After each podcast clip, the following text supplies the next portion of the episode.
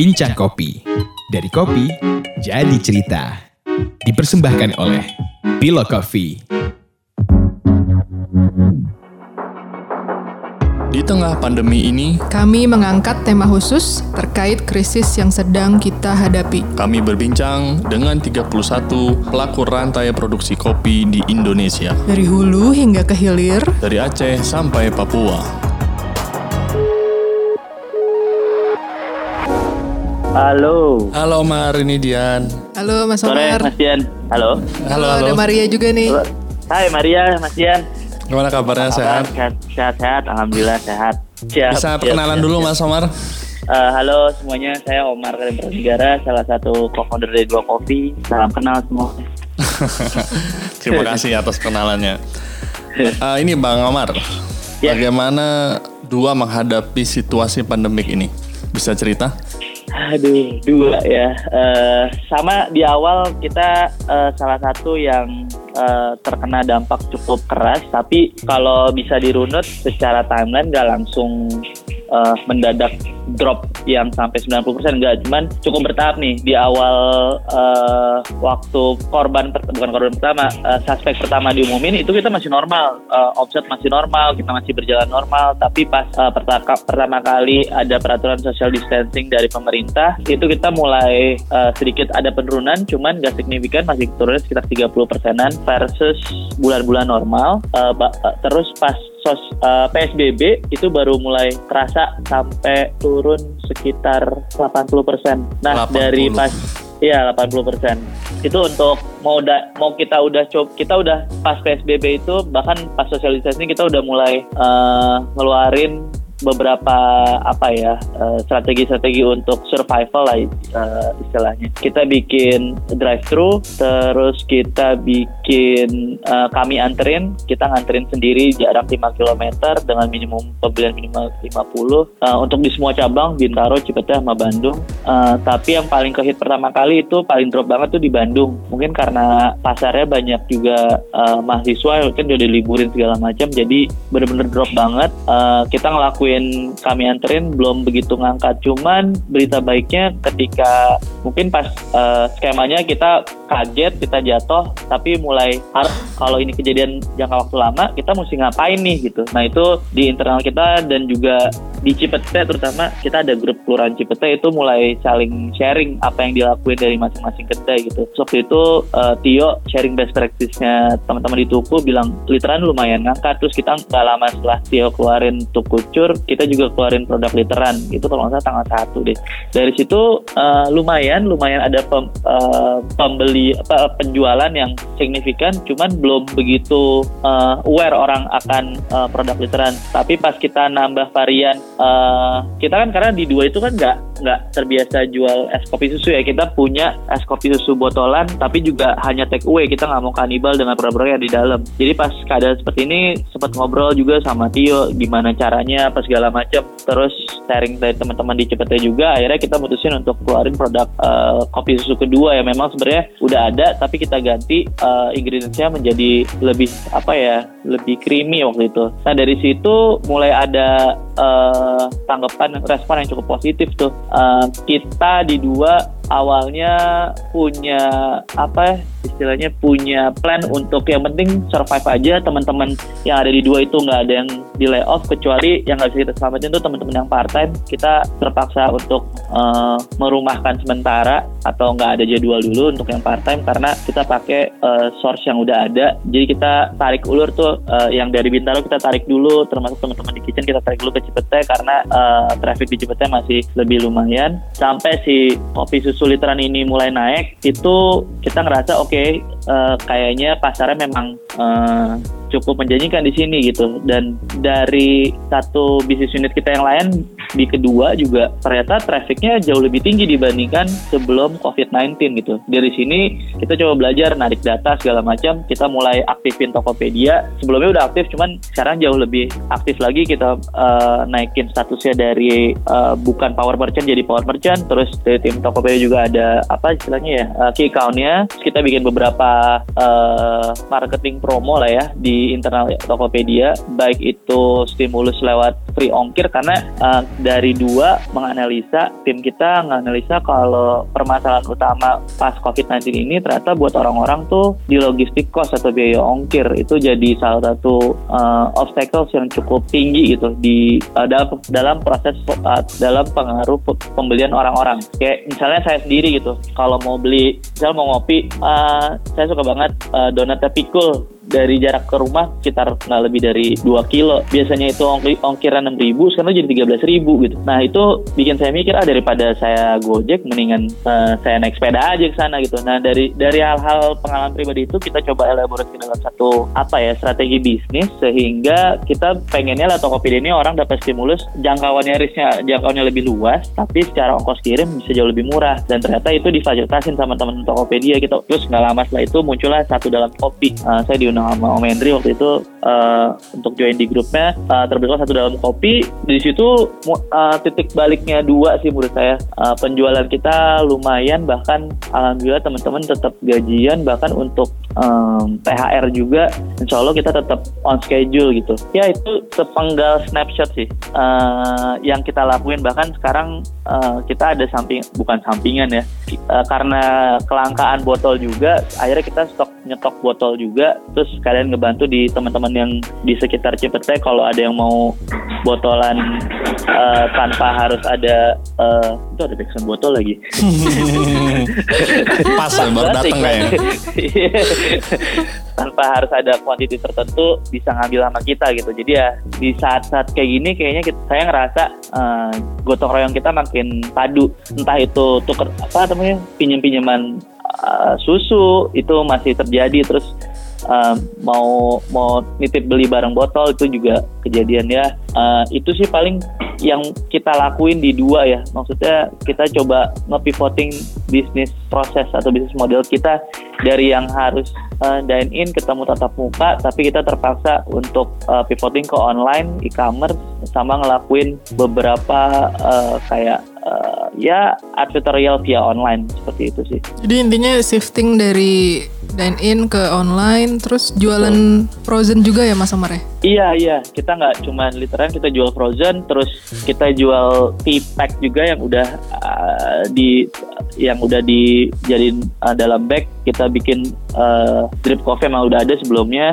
Uh, dari data sih emang penjualan kopi apalagi pas masuk bulan puasa. Jadi kita pas lagi trafficnya naik uh, itu ada satu kekhawatiran di saya karena based on apa ya data jualan dari dua tahun belakang setiap bulan puasa tuh penjualan kopi agak sedikit turun. Karena orang mungkin secara konsumsi mengurangi karena pas bulan puasa ya. Uh, puasa juga gitu nggak uh, ngopi di coffee shop. Nah ini apalagi harus bikin ya bikinnya kan orang paling nggak ngopi di awal karena takut entah masalah lambung atau segala macam. Mungkin ngopinya hanya satu kali sehari. Itu pun uh, di setelah sholat isya atau setelah tarawehan di rumah kayak gitu. Nah dari situ kita coba cari cara apa ya yang bisa uh, orang tetap beli uh, konsumsi uh, ke kita tapi nggak terlalu nggak terlalu kopi banget. Akhirnya kita keluarin uh, varian Earl Grey juga. Pas bulan puasa kita ngeluarin si petik mangga ini. Nah itu lagi-lagi kita ide awalnya itu gimana caranya supaya teman-teman yang dua nih tetap bertahan. Nggak ada layoff kita tetap gajian untuk profit urusan belakangan.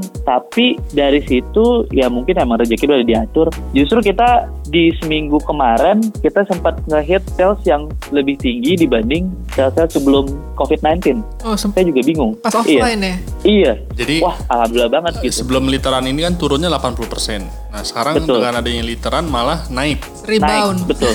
naik, betul. Bahkan nggak Bahkan, normal lagi gitu, tapi bisa melampaui naik gitu ya. Betul, betul, betul. Bahkan naik naik sampai ke titik di mana kita belum pernah ada di titik tersebut kayak okay. gitu. Oh. Jadi berjalan beriringan tuh strategi kita di produksi kita relay out toko tuh kita relay out total. Kalau misalnya ada yang pernah take away uh, kopi literan atau misalnya varian kita yang literan itu kedua itu bentuknya udah kayak pusat oleh-oleh gitu loh. Hmm. yang ada di yang ada biar di dalam. membantu memudahkan kerja gitu ya tim dua betul, gitu ya. betul betul betul betul seperti itu. Ya mau nggak mau sih kita akhirnya pivotingnya sana.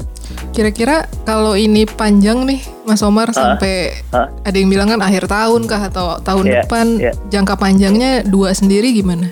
Uh, itu udah dibahas di tiga minggu COVID-19 berjalan, kita meetingnya udah udah harian lah sama tim kita gitu. Bahkan kita udah bikin ketemu sama semuanya kita bikin zoom meeting sama semua member dua kita kita bikin worst case skenario kalau ini uh, pandemi ini berlangsung bahkan sampai tahun depan gitu. Apa yang harus kita lakuin gitu? Uh, pertama saya secara belak-belakan membuka kondisi keuangan di company. Uh, itu kalau misalnya amit-amit kita lockdown total uh, dan nggak ada pemasukan sama sekali itu bisa cadangan uh, emergency fund kita bisa bertahan sampai jangka waktu tertentu. Itu saya buka Nah, uh, sampai saya ngasih pilihan. Uh, waktu itu belum jualan literan belum begitu kelihatan. Saya ngasih pilihan gimana caranya kita bisa tetap sama-sama. Pilihannya antara nggak ada THR tapi kita balikin ke uh, gajian aja tapi nafas kita lebih panjang atau mau tetap ada THR tapi kalau misalnya setelah lebaran ini belum berakhir mau nggak mau kita harus ada pengurangan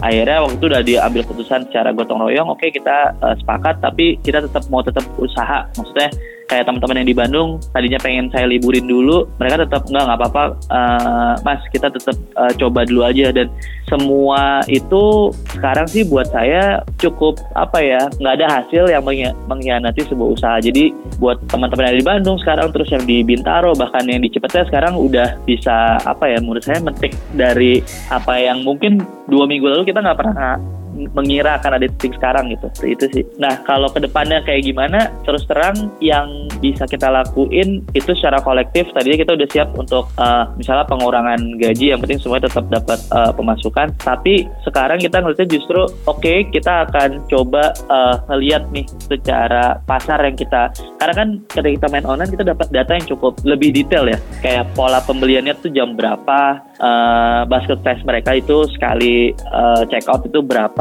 lalu sebaran kota-kotanya itu seperti apa. Nah itu kita tuangin ke dalam strategi kita. Kayak mungkin, mungkin kalau ada yang merhatiin, dua udah mulai bikin uh, sistemnya dropship. Artinya karena masalah itu di logistik, kita coba cari satu uh, teman-teman yang selama ini paten di kita yang domisili misalnya di Bekasi, dijadiinlah uh, tempat untuk jadi dropshipper kita, kita kasih uh, bagi hasil keuntungan, dia akan jadi titik uh, hantaran kita dengan minimum order 20. Ya kita hitung aja misalnya minimum berapa yang supaya ongkos kirimnya bisa kecapai lalu dia dapat pemasukan dari situ. Dan semua produk kita selama pandemi ini uh, itu siapa pun bisa jadi salesman-nya jadi mau itu tukang parkir depan dua mau itu tim admin finance atau collecting data, siapa pun di dua yang bisa ngejual produknya itu kita kasih komisi. Jadi mau yang part time, mau yang aktif, yang masih uh, aktif itu kita dapat komisi dan itu ada sistem kayak classmate setiap minggu. Jadi buat mereka bisa dapat pemasukan tambahan. Bahkan ada yang ngajuin untuk jadi dropshipper di Bogor itu kita kasih juga seperti itu. Dan hal-hal seperti itu yang mungkin bisnis modelnya sedang kita bentuk ke arah sana. Uh,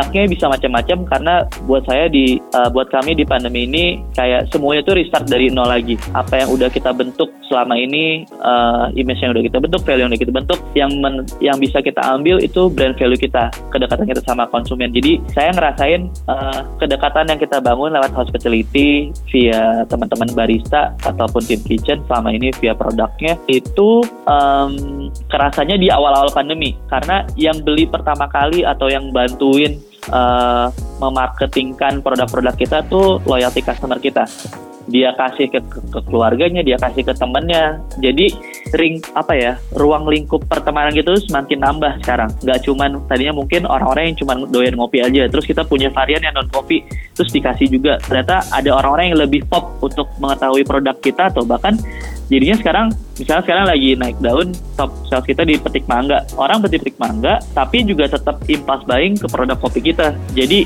kalau orang lihat oh dua kok sekarang nggak jadi jual kopi? Tapi kalau ngelihat data internal kita misalnya kita buka oh enggak kok jualan kopi kita juga sama kejaganya dengan adanya produk ini. Justru bisa yang saya bilang tadi bisa tetap survive karena ada produk ini gitu. Uh, Fajar tetap bisa tetap ngerosting karena ada produk-produk ini. Bahkan kayak wah ini mungkin ya rezeki udah diatur sekali lagi cuman juga. Nggak semua orang mungkin dapat rezeki cuman rezeki hanya milik beberapa orang yang mau berusaha lebih.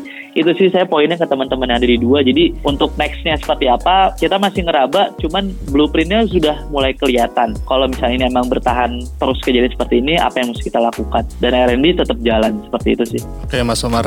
Ya. terima kasih pandangannya dan ceritanya yang sangat nih uh, rinci.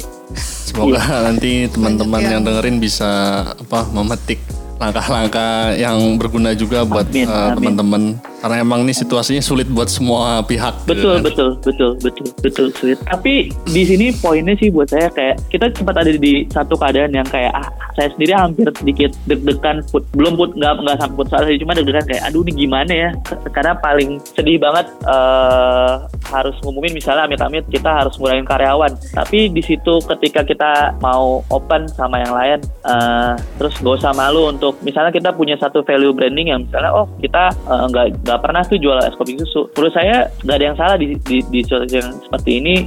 Apa pun bisa kita lakukan selama hal-hal. Dan teman-teman itu mau uh, connecting the dots-nya semuanya jadi mungkin gitu. Jadi saya sering dengerin live live. Sekarang kan ada waktu Indonesia bagian live Instagram tuh setelah maghrib tuh semua orang banyak live. Itu yeah, banyak yeah. banget ilmu-ilmu yang bisa yang bisa kita ambil ya. Maksudnya nggak cuma di industri kita di kopi tapi di industri yang lain. Baik itu F&B uh, masih di lingkup F&B atau mungkin di fashion gitu.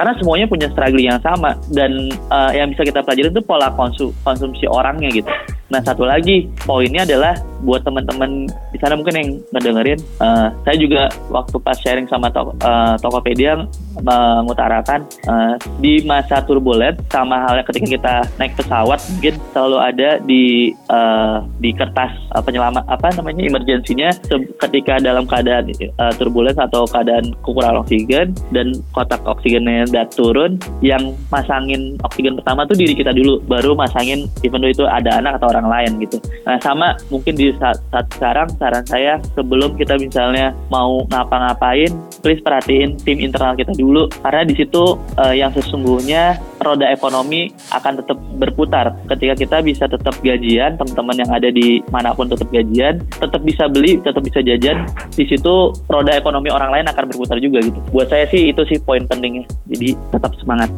Iya. Kalau yang di Washington sendiri gimana Mas? Dua oh, yang kalau yang di DC ini lain cerita.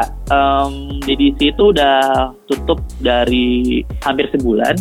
Cuman karena di DC itu semuanya tuh base-nya uh, kontaknya kan kita kerjanya by jam-jaman gitu ya. Jadi istilahnya kita nggak ada pas tutup ya tutup, mereka nggak ada pemasukan gitu. Cuman dari di di DC itu lebih rapih dari dari segi hal uh, pemerintahnya itu ada stimulus yang langsung masuk ke rekening masing-masing. Terus untuk uh, eh, UMKM kayak dua gitu masuk UMKM itu dapat stimulus juga uh, dengan nominal tertentu bisa enam ribu gitu kalau nggak salah sebulan. Uh, penangguhan biaya listrik sama kita dapat keringan dari landlord untuk bayar sewa. Jadi uh, sebenarnya yang kasihan kalau di sana ya semuanya kasihan, cuman teman-teman yang uh, apa ya pekerja lepas sih yang benar-benar nggak ada masukan itu mesti seperti apa? Karena kalau di dari segi pemilik bisnisnya ya nol aja. Nggak ada pengeluaran nggak ada pemasukan. Kayak gitu. Oke okay, uh, Mas Omar itu tambahannya tadi ya. yang soal Amerika lupa ya. tadi mau nanya di awal terima kasih banget ya Mar ya sama-sama salam buat ya. teman-teman yang lain di sana dan terima, terima kasih. kasih Assalamualaikum ya, warahmatullahi wabarakatuh. Assalamualaikum warahmatullahi wabarakatuh. Kami berharap curahan hati ini dapat menebarkan solidaritas dan memantik nyala semangat bagi kita semua. Terima kasih telah mendengarkan Bincang Kopi. Sampai bertemu lagi di episode berikutnya.